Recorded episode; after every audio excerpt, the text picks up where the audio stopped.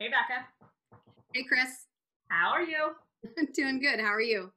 You know, it's one of those days. It's, it's going to be great, though. I know. I'm excited for you. Um, taking a little trip. You're gonna have some time off, which is always good for you. Good, good to get some downtime. I think it's been a while since you've had a little break. Yeah, it has been. Uh, I am ready for it too. I, uh, I think it, it'll be good for me. Uh, I feel like we're in a really good spot. We have a lot. We've really beefed up our team, and now I feel like I think I told you yesterday. This is the first time I feel like I can go away, and I'm not going to just leave my work in other people's hands. Yes, it will be more work, but not everything isn't going to have to go to you. So that makes me feel like I can um, actually uh, go away and, and, enjoy some time and um, get some much needed rest. So I'm ready to come back kicking and screaming.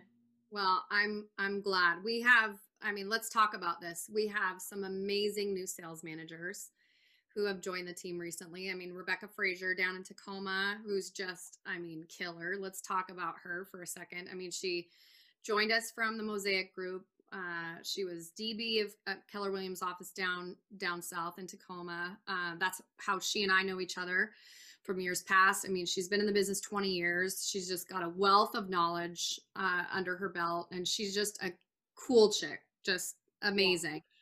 Um you know so you know if you call the broker helpline and you get a rebecca yes there is another becca on the team a rebecca. So don't be confused. There are two of us but you're lucky to have us both. Uh, she's amazing um, and then we've got dory uh, glass who joined us from the agent side she's um, she's joined the the west side team as we call it um, supporting Fremont and also uh, David uh, Lettingham. So she's she's helping the West Side offices, um, although she's technically out of the Fremont office.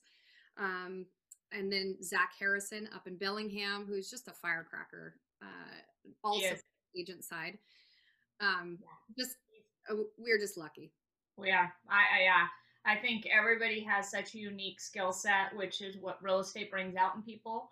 And I, uh, I just could not be happier with the the team that we've been able to assemble and how we've meshed as a group. I mean, it just it goes to show like those that get along go along, right? Mm-hmm. They can go a long ways. Um, and I, I do believe um, there's not a day that goes by if one of us is down that the other doesn't pick up the slack and is happy to do it.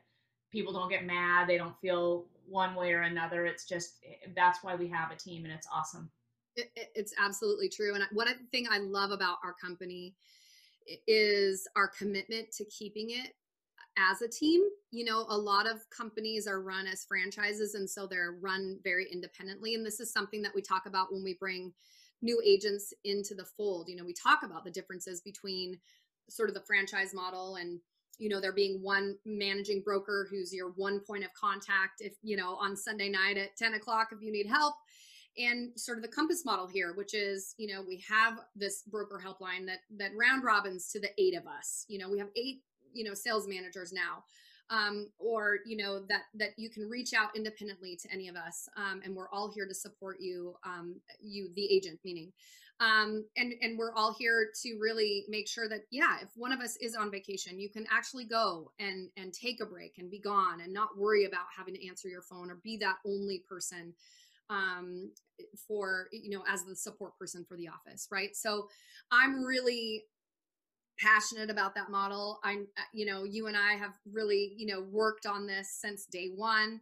Um, and to see it kind of coming through uh, into fruition now, three years later, and seeing how it's supported um, and our teams have supported this model, I'm really, really proud of it. Um, and to see our team members be able to take a break and not feel like they're the only person that can support you know a roster of 300 agents like for you like you have the bravern you have the biggest office you know um, and the most uh, you know productive office in the mls like how do you go away on vacation? Well you go away because we have a support system set up like we do right? Yeah, for sure. I mean in a traditional office or brokerage you know it's one call does it all. So an agent would have any issue and they would go right to the the manager and that's the person who would be take the lead on whatever the problem was whether it's the printer's broken it's jammed we're out of coffee you know there's a spill on aisle three whatever it was or you know the house is burning down i just got robbed any of those things And I think that there there is a better, maybe not a better way, but there's a different way to do things to um, to kind of spread the wealth. And I think what we preach to our agents is how do you leverage yourself to grow your business? And we're doing the same. We're growing along with them. We're finding ways to leverage ourselves to grow our the opportunities and what we are able to get back to the agents. So I am really proud of what we've done. It's not easy because we always think we're the, you know, they want to talk to us, they have to talk to us. We're the only ones that can answer, but quite frankly, I think some of the answers they get from some of the other people is is possibly a, a better answer at any given time. So um, I trust our team implicitly. I am so uh, excited that we can we can trust each other and we have that opportunity. So um, with that being said, I think we need to because our guest has been in the waiting room for four or five minutes here because we had hit a little bit of a snag here. Um, and so uh, I'm really excited today that we have Michael Urbino who is going to be joining us. Uh, I've known Michael since um, my first management job. He was he was one of my I cut my teeth on him. I'll say he was a young gun back then, and this is in 2009 when I got into management with John L. Scott. I was with Windermere before, and so Michael and I were able to strike up a um, a relationship and a real um, true friendship that I cherish uh, today, and, and and I always have actually. And so I'm excited um, that he's here today. Awesome. Let's do it. Let's bring him on. Uh, I'm excited to hear more about Michael and his business. Um, I don't have the relationship that you have with Michael, so uh, I, I love it. And I know our listeners are excited to meet him as well. Okay, well, let's bring him.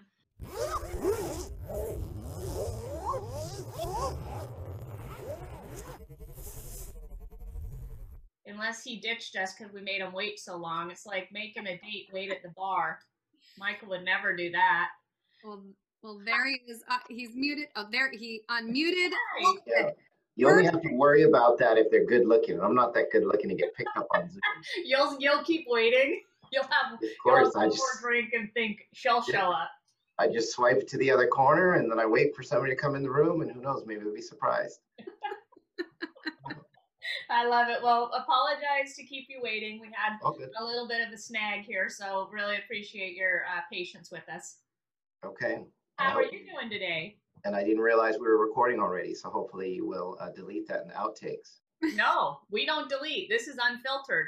We're all in. We're all well, in. This well, is... I think you're supposed to send a disclaimer around first, not to make free jokes. we did.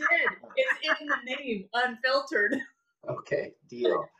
Um, no, I'm doing great. I'm great. Um, I love this time of year. I love spring markets. I love spring weather. So makes me a happy guy. Yeah, it's yeah. awesome. Well, we um we're super excited to have you here. So today, I told I just said right before you joined that you and I, Michael, um, had the opportunity to meet in 2009 uh, when my first management role. So I said I kind of cut my teeth on you. You were one of those young guns, and we were able to. Uh, we quickly formed a relationship um, and and a friendship that I just I still just cherish today. So um, for you to join us today is really exciting, and I, I want everybody to get to know you better. And I know Becca has a little bit of history with you, and over the last three years, almost two two and a half years now right mm-hmm. as well. So i'll let i'll let her chime in too. Well welcome michael. Uh, i'm excited to have you here today. And and i was saying to chris you know you and i don't really have the the history that you and chris have but i would love for our listeners to just get to know you a little bit. Why don't you give us uh, some background tell us a little bit about yourself uh, and introduce yourself to our listeners today well, thank you. I mean, first of all, it's an honor. And um, Chris, I we know I adore you and feel the same way. Um, we kind of went through the trenches and the, the backside of that of the Great Recession.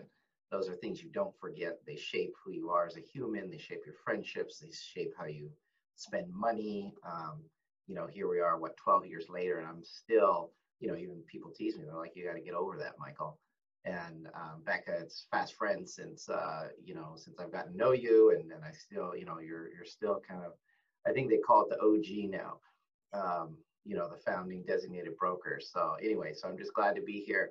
You know, I guess I don't know a little bit about me. I mean, it's it's weird. I mean, to hear being called a young gun. I mean, I feel like Chris, you were a young gun back then, and I was just a baby. um, but I was a baby who thought I knew everything. Um, and I often joke now today that, you know, if you had met me 10 years ago, um, I knew everything. I was certain of it. And here I am 20, you know, at 20 years in the business this year, actually, um, I, I feel um, not less confident, but less certain. You know, I made a joke with a broker a couple weeks ago and we were trying to figure out this, you know, FIRPTA disclosure and, you know, exactly how to do it because they, um, didn't include it in the contract, but then it came out a few days before closing that actually uh, they were under FIRPTA status. And we just worked through it together. And she's like, wow, you were the easiest broker to work with ever. And she was so gracious and grateful for it. And I said, no, no, that's just because I'm not, I don't really hardline about anything anymore because I'm, I, I'm learning something new every day. Whereas 10 years ago, I would have said, no, this is how it is. I read more than you. I've read through all the policy manuals and I know everything. And, and it's just not that way. So it's a, it's a humbling business where you know over time you actually um, you know have to keep relearning. So anyway as i mentioned i don't know 20 years in the business i represent um, the builder developer services group for team foster which uh, if you are a local broker i assume you know who they are and the kind of the legendary status of terry. She was one of my early mentors. Uh, moya was uh, a dear fast friend immediately. I was actually in over my head on a luxury project I read an article about them in Washington Realtor magazine. Um, and I said, can you help me on this? And I'll never forget, um, she, I, I said, you know, as soon as possible, expecting that, you know, she'd book me out a week. Like, I don't know this kid and why is she, why is he calling me? And I think she said, yeah, I can meet with you tomorrow. And it was something like, you have two choices. It was like 7.15 a.m. or like 8.10 p.m. And I remember thinking, I was like, oh my gosh. And I don't know anybody who schedules on the fives and tens. Most people schedule on the half hour, most people even just the hour. So I remember thinking how cool that was. And um, you know, I'm I'm a, a, veteran now, but I mean, I was still actually active active in the reserves when that happened. And that's kind of it was even, you know, she'd have assistants call on her behalf, and they'd say, "Please hold for Terry." And I just remember thinking it was the coolest thing ever because that's how generals call, and the team is still. And but don't get me wrong, uh, Terry is one of the most approachable, uh, gracious, kind-hearted people I know in this business. And so, but that's just how the team operates. And I'm proud to kind of be an extension of that. As far as I know, I'm the only non-family team partner that Team Foster's ever had. And so, and uh, her daughter Moya is a dear, dear friend, and I bounce all ideas off her. And, um, you know, she was obviously one of the founding principals of Avenue. So she did something that I was always scared and never did was try to go out on her own and start a new brokerage.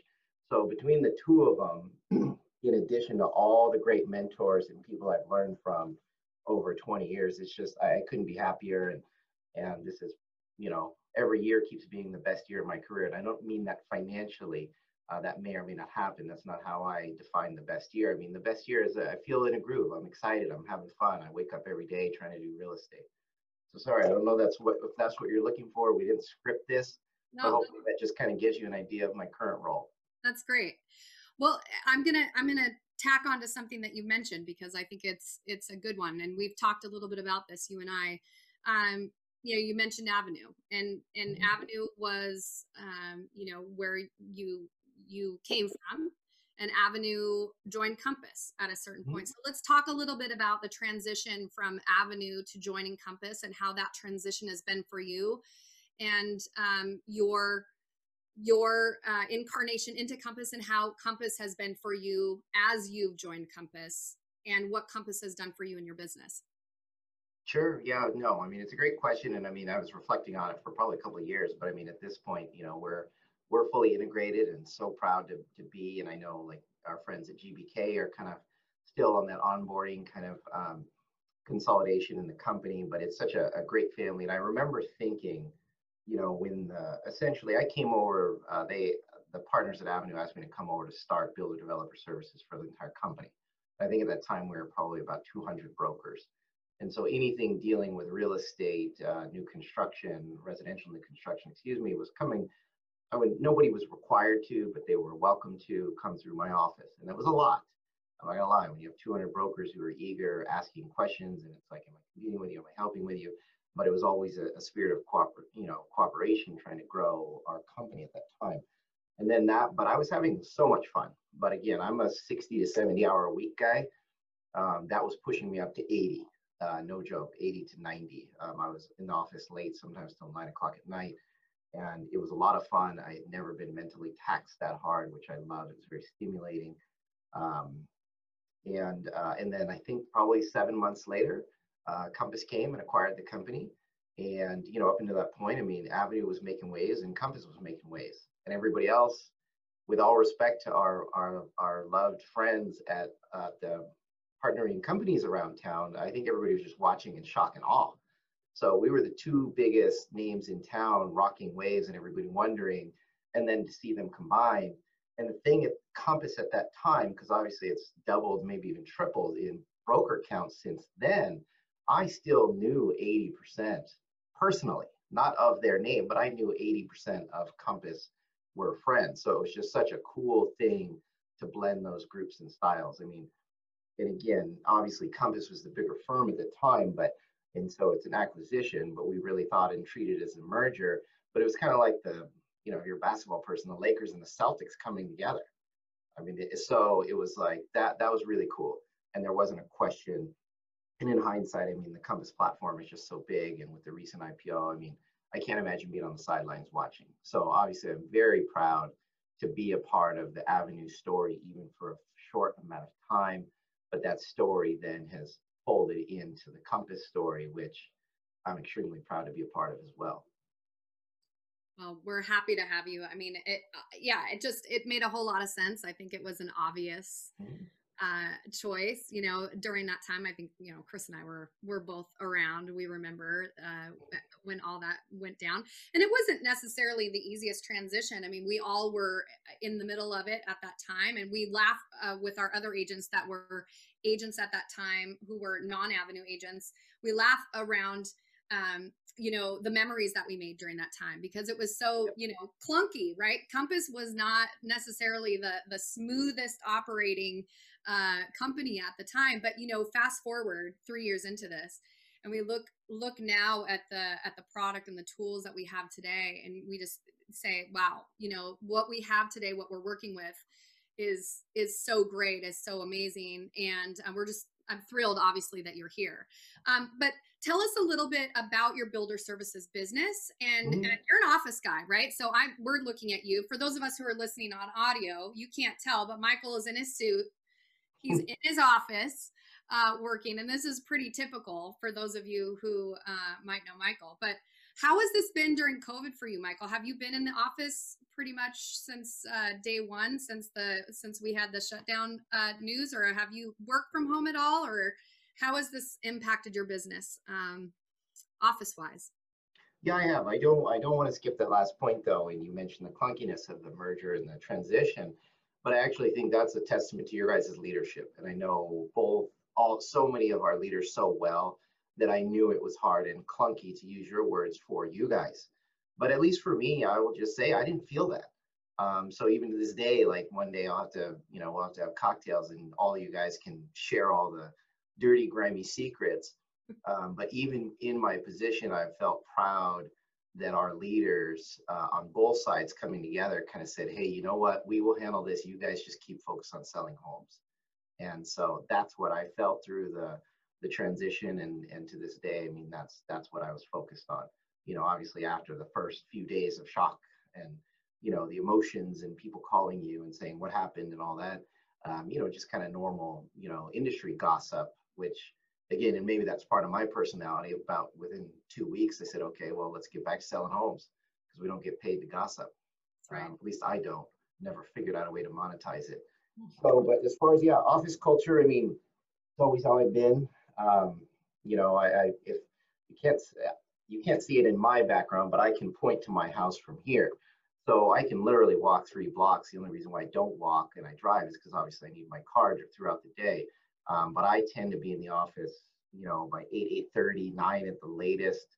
Um, much of Team Foster is always, uh, you know, our, our administrative staff or even Terry uh, pre-COVID or me is typically the first in the building, usually before the managers and the front desk people are there.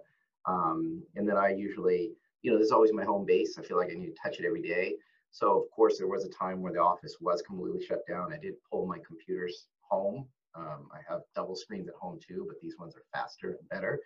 Um, and I remember I, I, was sad, but I think within maybe five weeks, they said, okay, um, you know, we can have a limited capacity. And I'm thankful I have a, a pretty large space. So by definition, I'm never above 25% capacity because I have more than a four person office. So, and I've been back every day since, and oftentimes on Saturday and Sunday. Uh, it's just what I need to do. I don't like distractions at home. Um, you know, and since then, you know, uh, well, my my daughter's under two, so she's lived 60% of her life under this kind of quarantine thing. And, um, you know, and with us, and we have full time help uh, for her, you know, it was a pretty tight, and I live kind of minimalist high rise standards, so it was pretty tight. So I like the office, and even if I, I don't know, if I lived in a 6,000 square foot house in Sammamish, maybe I wouldn't want to drive 40 minutes. So it's not a judgment on people who have great work from home spaces, but for me, this is my home Monday through Friday, or at least Monday through Thursday. If I'm going to take a day off, it's usually Friday because I don't take Saturdays and Sundays off. Awesome. So, um, you okay? So you've been in 20 years, and I know I have the privilege of knowing a little bit about your history. And you got in, and you were pretty successful off the bat. Um, you know, you I think you rose pretty pretty fast, and we're living a, uh, a quite a high life um, for a young man in this business, which so many people were. We rode the first wave, and in my case, it was the third wave. When I you hit your first, I was hitting my third, and then we rode the wave down, and that was super super difficult times, right? So the rise mm-hmm. and fall of this business, and with that, not only is there um, you know personal losses or professional losses, a lot of things along the way. And some people could say we are in a rise right? So, what if you had advice to give somebody that has not gone through this, uh, riding this wave yet? What kind of advice would you give to somebody to provide security or stability or um, just a personal um, st- stamina to get through something that you like that? Yeah, I think it's tough, and um, because I think it again, it's one of those things that if even if you would ask me a few years ago, I might have had a perfect answer, at least what I thought was perfect in my mind. But now I realize how individuals um, individual life is for everybody and their own personality and what allows them to sleep up at night or be stressed and if they like stress or they don't like stress. So I don't think there's a simple answer. But what I've learned, you know, is is have the plan. Um, I'm not a fan of annual business planning. I actually plan five to ten years, and then I re-up once a year and actually i probably re-up more like twice a year so but to just do once a year i think isn't enough i think you should have a one five and ten year plan at all times and it's a rolling cycle and that helps you keep um, stabilized and keeps uh, a broader uh, cycle um, you know and, and um, you know and then but then you got to live in day by day and enjoy it you know i'm not a, i'm not a fan of fake it till you make it and just you know, ball out and get the most expensive car you have and be buried in debt. But I'm also not a fan of miser, tight pockets, not enjoying yourself because if you don't enjoy yourself on the uptrend, it, it actually becomes hard to enjoy yourself on the downtrend. So if you think you can like save, save, save on the uptrend and then just go spoil yourself on the downtrend, the problem is there's a lot of social pressure that happens.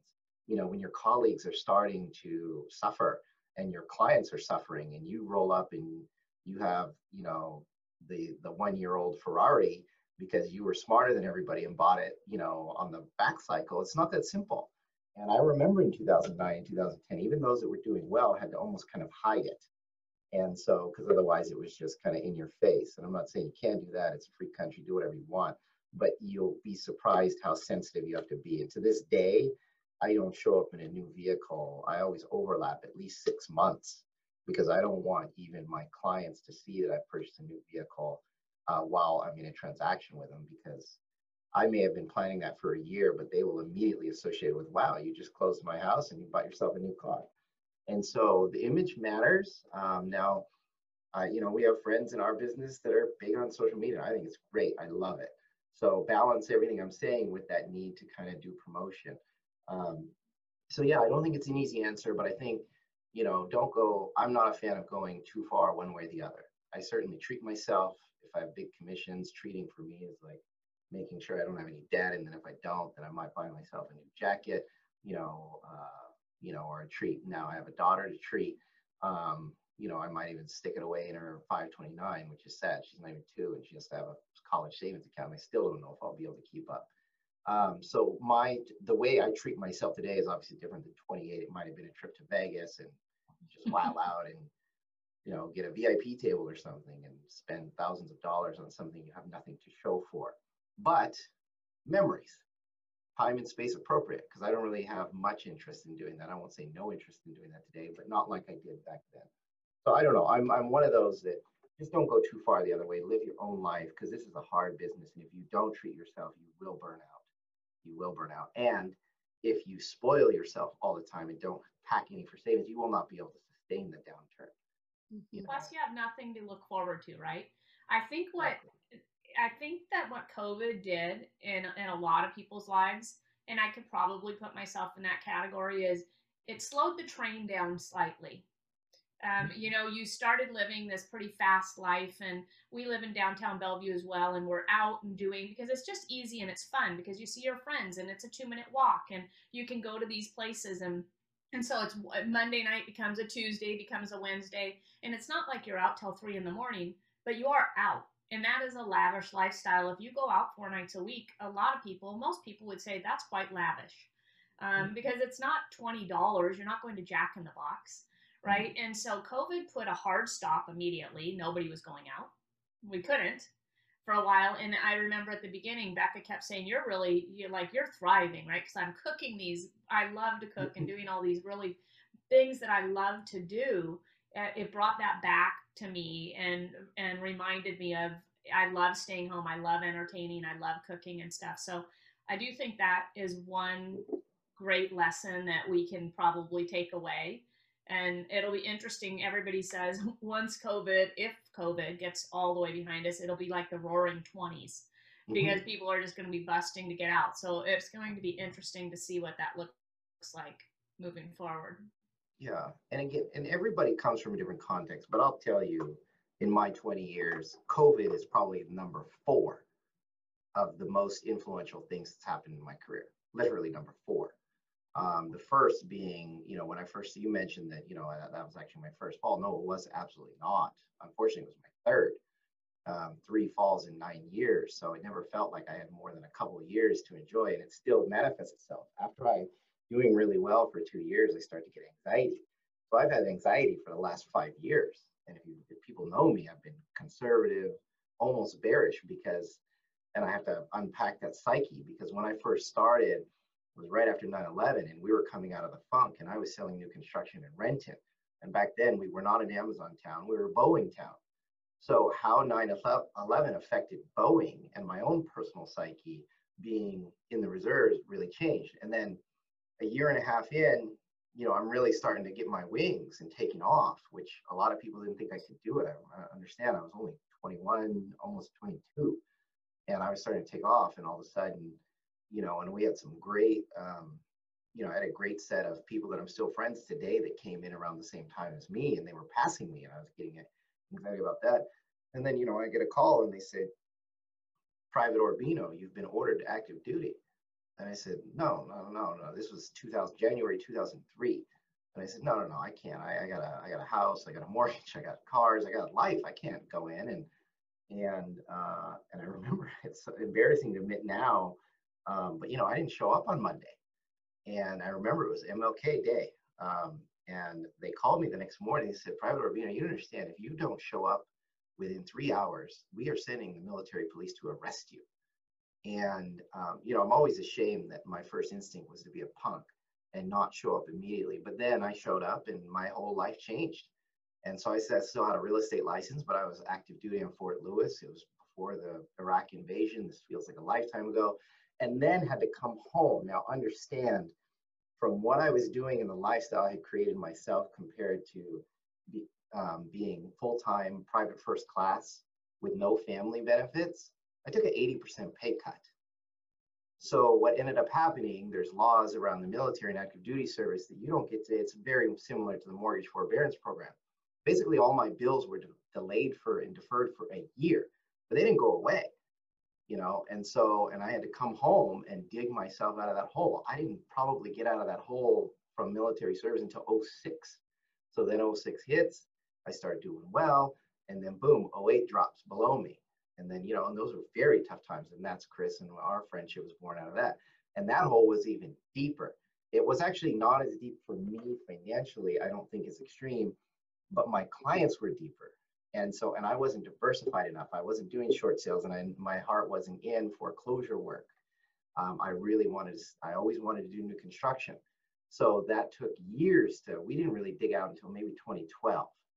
So anyway, and so COVID honestly is probably the fourth, and again, and I'm very blessed. I want to be sensitive if anybody's lost a loved one because of COVID or they've gotten very sick or they're having long hauler effects. That's a big deal.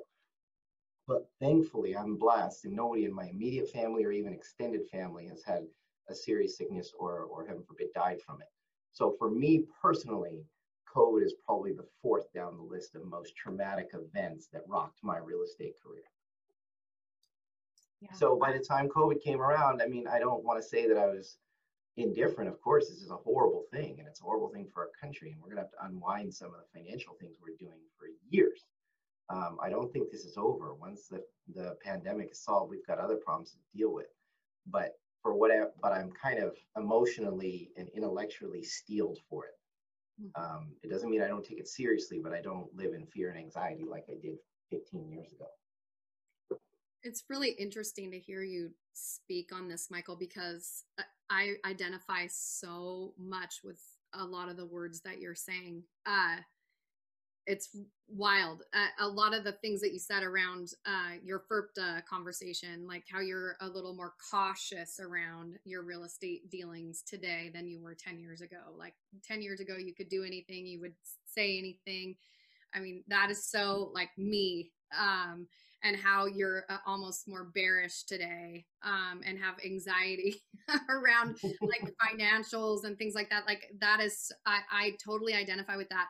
And it's so funny because my financial perspective and state is so much better than it was 10 years ago but i would say i'm much more cautious and because of the things that i've gone through right? I went through the whole downturn and great recession making my business uh, during that time and you and i have shared stories and talked about this a lot, but um, I I so identify with that. It's really interesting to hear you speak. But um, I guess I would say for because we have newer agents who are listening um, to our podcast, and you're a seasoned agent. You've been through a lot of challenges and and seasons in in your business.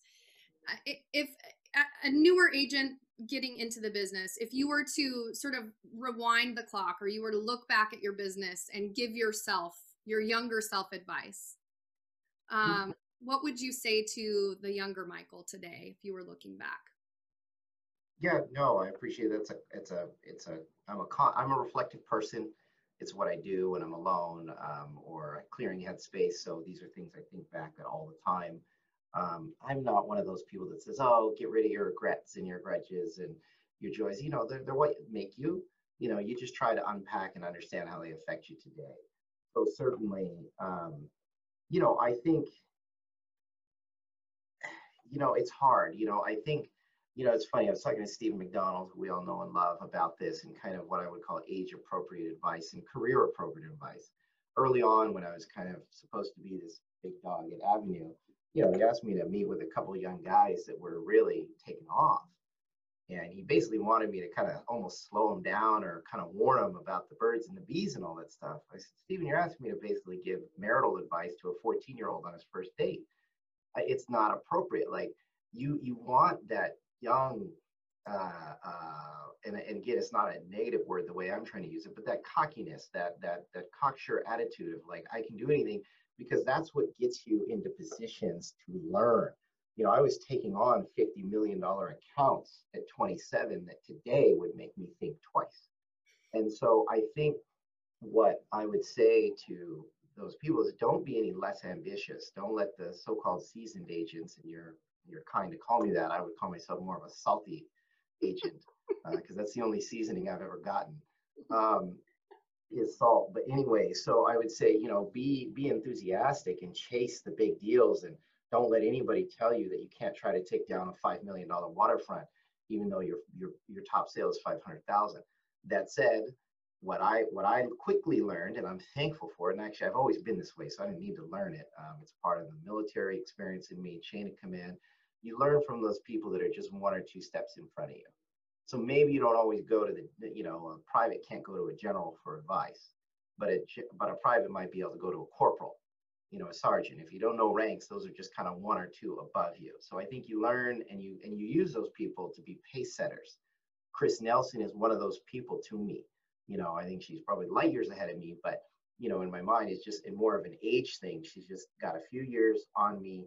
We can still relate to each other and we can still tell stories. So now that doesn't mean I didn't have, and I still don't have a lot of mentors in their 70s and 80s, but you got to mix in that that basket. So, and I think in the and the biggest thing on that is it's it's okay to fail as long as you don't fail your clients, if that makes sense. The distinction, meaning don't be sloppy uh, don't get in over your head at your client's expense, but be honest with your clients because you'd be surprised, uh, especially if you're younger, I hate to say it, um, in age and experience too, but I mean, people want to help you. You know. I lost a deal last year. I've, I've worked with these people for 15 years and they called me and they said, Michael, we just want to let you know we're listing with somebody else. And I said, and I didn't even know they were thinking about selling. So it's not like I did a CMA or anything like that. And they said, but we just want you to know how much we love you. We're so proud of you and how far you've come. But we had somebody that we felt really like needed the help. So, I mean, it was almost, a, it was a charity listing. And I remember thinking, I kind of rocked. And I was like, but I need help. I have expenses. My gas is really expensive, you know. And I remember thinking, and I, I don't begrudge them for it. But this is a funny, funny business. Like, right? What are, where are the, and it was, and they were the sweetest, kindest people. I was at their wedding you know, and I don't take offense. I still adore them, you know, but they literally called and apologized because they wanted to help somebody else. And so just keep that in mind when you're a newer broker. You can compete with anybody. Just be smart, be respectful, be ethical. Mm-hmm. You know, and again, don't be cocky like an arrogant way, but be cocky in a kind of like an internal way, like I can do this. Mm-hmm. Uh, confident is the better word. I know people don't like the word cocky um, so confident, that inner confidence, that peace. Yeah. I don't know. Hopefully that that helps and makes sense. That's great. Thank you.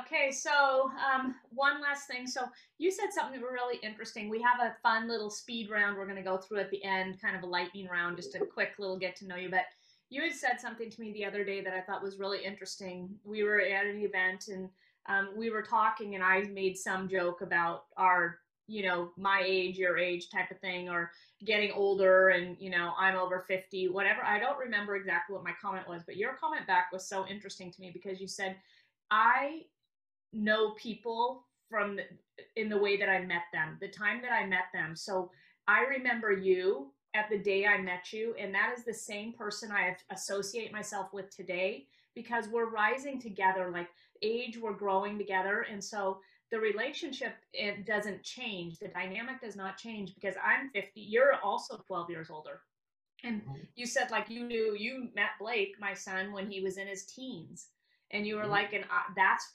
that is what i have that's my baseline of when i met blake and you mentioned terry and i thought that was such an interesting thing. I've thought a lot about that since you said that actually because you're right like we haven't changed. You know yes our age has changed but we have not changed as people. Yeah, I think, and, and if we have, we've changed and, uh, and oftentimes we've grown together because obviously if we're still in each other's lives, we've grown kind of in tandem. You know, it's kind of like when you're doing a, you know, uh, you know, something on, um, you know, Microsoft Office and you can move the parts individually or you can group them and then move them all together. And oftentimes we are grouped together and move forward together. And that's what gets exciting. Um, you know, so I, what I was saying in regards to age is I have a theory that you're pretty much locked into when you met somebody. So yes, I remember praying for your son in, in hopefully I'm not oversharing, but he had a really bad accident. I remember pray, praying for him as a, as a teenager. So he will always be, no matter how successful he gets, a young man to me, like a teenager in my mind. Not not to put him down. That's just our relationship. Same thing. I remember, um, you know, I'm dear friends with Anna Pearson, and I remember her sons, and I remember talking to them about the military. You know, when they were teenagers, and so, you know, that's something you don't forget. Moya, I, I first met Moya when her oldest was in utero, in the womb. So they're teen, teenagers now, but I still think of them as babies. And then, of course, on the other side, people like Terry and, you know, I'm trying to think others, Sally Gregg in our company who are more senior in age. And I don't, I don't want to embarrass them. I don't even know how old they are because they'll always be kind of around 50 to me. They will permanently be 50 no matter what their birthday is. So, and I always respect them as kind of my elders, but also my friends. And this is a funny business where your friendships can, can especially because I had children late, you know, and I had a couple extra bucks that I could go socialize and do cocktail hour with older friends. So my age friendships, you know, span the whole gamut. So anyway, so I think that's that's what makes this industry very special because we compete with each other. We're colleagues, we're friends, we move around brokerages, you know, we change our specialties, we work in different areas. But you know, you kind of like I said, you're kind of that's the analogy that I think of is kind of your group together and you just kind of hopefully move forward, you hold on to them. And back to the, I don't like to say I'm not qualified to give advice, but my perspective is that is a very healthy thing. And if you don't feel yourself moving with a peer group like that, then I would I would I would say it's going to be kind of lonely. So hopefully you hold on to those, and that's why we try to keep our nose clean. You know, I'm not saying I'm a people pleaser every day. I have to have tough conversations, and there's conflict in our business, but I try my best to play it straight um, you know, not cut anybody off in the knees, but still compete. And, you know, and luckily I think I've done okay with it. Uh, just so we're clear, Michael, at what age do you think you met me? So. 29. Yeah, I'd, I'd say with that. I'm going to say 30. We're, yeah, I go, yeah, you low 30s. Great. Why not? Yeah, that's good Perfect. enough for me. Love yeah. it. Amazing. Well, he, he well, met cir- me at circumstances 40, so matter. I'm forever yes. going to be 40 to Michael, so okay, I love it. Yes. That, that was my favorite year, so I think that's good. Well, and if we're having cocktails at Daniel's and I'm getting what and I'm and I'm seeing the lounge singer in you, then the context of meeting somebody matters too. this is true. This is true. I All right, we're going to do one last little uh, speed round just to, to wrap it up before we say our goodbyes, Michael. So um, it's just four quick questions. Wine or liquor? Liquor. Sweet or savory? Savory. Favorite time of year? Fall. Favorite indulgence? See question one. Got it. Look how smart I am. Um, and then, if money was no object, what would you do? Oh, I got three things. One of three. I'd be a middle school math teacher, donate my salary, um, maybe put in the college funds for the kids I taught, or I'd be an FBI agent, gun and a badge. I'd be incorruptible because I didn't win. I couldn't be bribed, or I'd run a, a local bartender. You know, I'd be a, like a bartender owner, like a dive bar, not like a fancy bar, but maybe not a dive bar, but like a small little lounge. You know, a place that the three of us would get together and hang out and that would be very fun. And I don't feel like it's too late, at least for two of those three. I doubt I'll, the FBI wouldn't have me. Um, I don't think I could pass a background check knowing the two of you. Um, but hopefully one day I'll still teach math and I will uh, have a bar one of these days you guys can come and hang out at. I love it. Well, save me a stool. I'll be there. Um, as always, Michael, uh, you you are one of the most humble people, and I know you said you thought you knew it all back then, but I would say that I don't think anybody thought you thought you knew it all. So you have a, an amazing ability to make people feel important, smart, and special, and you elevate people um, in such a respectful way. It's incredible to watch. It's just been amazing to just see how you've treated people throughout your life without fail, no matter who they are. And and for me, I appreciate that greatly about you. I love you to death. You know that. And for you to take your time and be here with us today was really special. So I thank you for that. Thank you so much, Michael. Uh, yeah. It's just been such a pleasure getting to know you these last couple of years. I look forward to many more. Okay. Well, thank you guys. It's very sweet. And, and the feeling is mutual. And I know how hard you guys work making this company grow and be special. And I'm just thankful to be a part of it and thankful you guys are leading the way. So, yeah. All right. Thank you. Okay. Have a great day. Thanks again All right. See you guys. Thanks for having me. Bye. Bye now. All right. So uh, lots of layers there, huh? Yeah. he's uh he's a special guy. Um, really put together, obviously, very intelligent human being, and he's he's got a lot to offer. I I hope that um if you were impacted by Michael, I think he's he's very willing to share, and I think he's very humble. He's got a lot more to share than he's uh, than he he puts out, right? Um, but I think he's also very willing yeah. to um, to sit down and talk with anybody who um, is willing to reach out to him. So uh, awesome. it's your loss if you don't get to know him, right? Yeah, for sure. Go say hi to him next time we're in a room together. Um, you won't be disappointed. He he um, he does he loves people and he treats everybody very fairly and respectfully and um, he's a good good person and huge contributor to us and and what we do here at Compass. Yep, for sure. Well, uh, what? Yeah, great, great interview. Uh, loved it. Well, Miss Chris, thank you. As always, it's always a pleasure uh, chit chatting with you. Thank you so much for your time today. You too, Becca. We will see you later. Thanks for listening, everybody. Thank you. Take care. Bye.